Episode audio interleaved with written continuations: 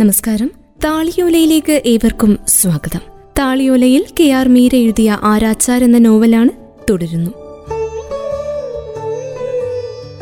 അന്നത്തെ hang women's diary കഴിഞ്ഞ് park സ്ട്രീറ്റിലേക്കാണ് എന്നെ അയാൾ കൊണ്ടുപോയത്. ടാക്സിയിൽ നിന്നിറങ്ങി ഞാൻ നാലു ചുറ്റും അത്ഭുതത്തോടെ നോക്കി. ഉറക്കമില്ലാത്ത തെരുവാണതെന്ന് ഓർമ്മിപ്പിച്ചുകൊണ്ട് മഴക്കാലത്തെ പേടിയില്ലാതെ പാർക്ക് സ്ട്രീറ്റ് നുരഞ്ഞുകൊണ്ടിരുന്നു. കഴുത്തിൽ തൂക്കിയിട്ട ഒരു പെട്ടിയിൽ നിന്ന് പാൻ വിറ്റുകൊണ്ടിരുന്ന വൃദ്ധന്റെ നിരതെറ്റിയ പല്ലുകൾ നിയോൺ വെളിച്ചത്തിൽ കടും ചുവപ്പായി തീർന്നിരുന്നു. നോക്കുന്നിടത്തെല്ലാം കടകളും വലിയ കാറുകളും വിശാലവും വൃത്തിയുള്ളതുമായ റോഡിലൂടെ ഊർജ്ജസ്വലരായി നടക്കുന്ന മനുഷ്യരും നിറഞ്ഞിരുന്നു. അയാൾ എൻ്റെ കൈപിടിച്ച് ഫുട്പാത്തിലേക്ക് വലിച്ചു കയറ്റി തോളിലൂടെ കൈയിട്ട് ചേർത്ത് പിടിച്ച് മുന്നോട്ട് നടന്നു. എനിക്ക് ഒരേ സമയം കുളിരും ഉഷ്ണവും അനുഭവപ്പെട്ടു. ശബ്ദം കൊണ്ടും വെളിച്ചം കൊണ്ടും വിവിധ തരം ഗന്ധങ്ങൾ കൊണ്ടും പാർക്ക് സ്ട്രീറ്റ് ത്രസിക്കുകയായിരുന്നു. ഇരുട്ടിലെതിരെ വന്ന 2-3 തടിയന്മാരെ പിന്നിട്ട് മുന്നോട്ട് നടക്കുമ്പോൾ അയാൾ പറഞ്ഞു, "നമുക്ക് വല്ലതും കഴിച്ചാലോ? നോക്കൂ, വേണമെങ്കിൽ ട്രിംഗാസിൽ കയറാം. നോക്കൂ, കൊൽക്കത്തയുടെ ഏറ്റവും നല്ല രാത്രികൾ ഇവിടെയാണ്. ബ്ലൂഫോക്സ്, ബാബിക്യൂ, ഒളിമ്പിയ, ഈ സുന്ദര രാത്രി നമുക്ക് പാർക്ക് സ്ട്രീറ്റിൽ ആഘോഷിക്കാവുന്നതേയുള്ളൂ." അയാൾ ഉറക്കി ചിരിച്ചപ്പോഴും ചിരി തിരിച്ചു കിട്ടാതെ ഞാൻ ചുറ്റുപാടും നോക്കിക്കാണുകയായിരുന്നു.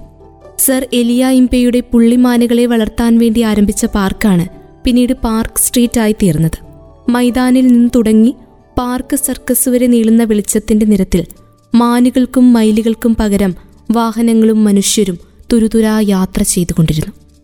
മുഷിഞ്ഞ ബസ്സുകൾക്കും വലിയതും ചെറിയതുമായ കാറുകൾക്കും ഇടയിലൂടെ നൂഴ്ന്നു പോകാൻ ശ്രമിച്ച ആംബുലൻസിന്റെ വശത്തുകൂടി ചുള്ളിക്കമ്പ് പോലെയൊരു മനുഷ്യജീവി തടിച്ച ഒരു സ്ത്രീ കയറ്റിയ റിക്ഷയും വലിച്ച് മുന്നോട്ടു നീങ്ങി.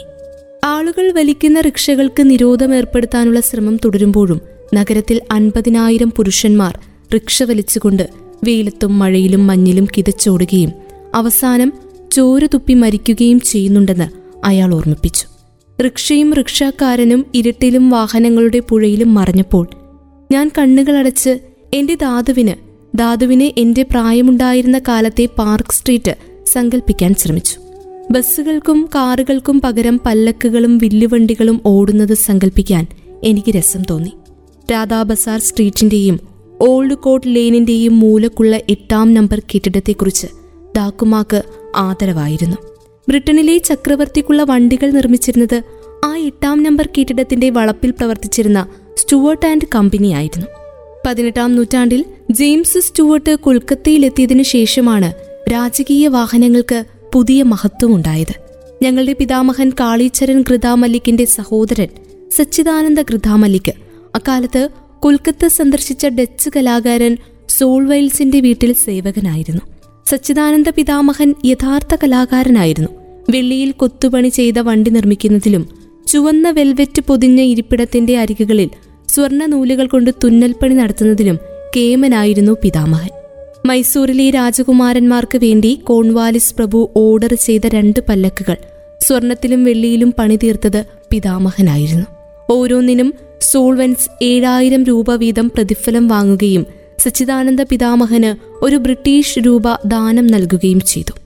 എഡ്വേർഡ് ഏഴാമൻ രാജാവിന് അമ്പാരിയും ജോർജ് അഞ്ചാമൻ രാജാവിന് വില്ലുവണ്ടിയും നൽകിയത് സ്റ്റുവർട്ട് കമ്പനി ആയിരുന്നു.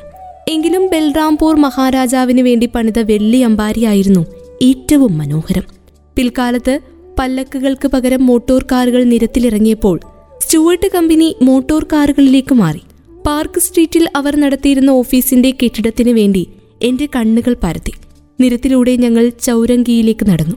പലതരം കടകളുടെ വെളിച്ചങ്ങളിലേക്ക് കയറുകയും ഇറങ്ങുകയും ചെയ്യുന്ന മനുഷ്യർക്ക് ചുറ്റും പിച്ചയെടുക്കുന്ന കുട്ടികൾ ഈച്ചകളെപ്പോലെ പറ്റിക്കൂടുകയും ആട്ടിപ്പായിക്കപ്പെടുകയും ചെയ്തുകൊണ്ടിരുന്നു. അന്തരീക്ഷത്തിലാകെ ചാൽമുറിയുടെ ഗന്ധം വ്യാപിച്ചിരുന്നു.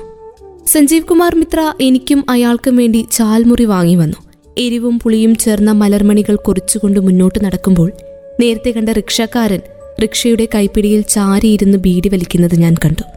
നരച്ച രോമങ്ങളും മഞ്ഞിച്ച കണ്ണുകളിൽ നിർവികാരതയും നിറഞ്ഞ അയാളുടെ കറുത്ത് കരിവാളിച്ച മുഖം അതെന്നെ ഇതീന്ദ്രനാഥ് ബാനർജിയെ ഓർമ്മിപ്പിച്ചു.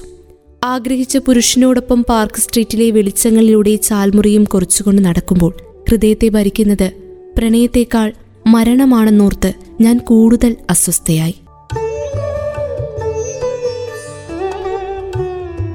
താളിയോലയിൽ കെ ആർ മീരയുടെ ആരാച്ചാർ എന്ന നോവലാണ്. തുടരും അടുത്ത അധ്യായത്തിൽ.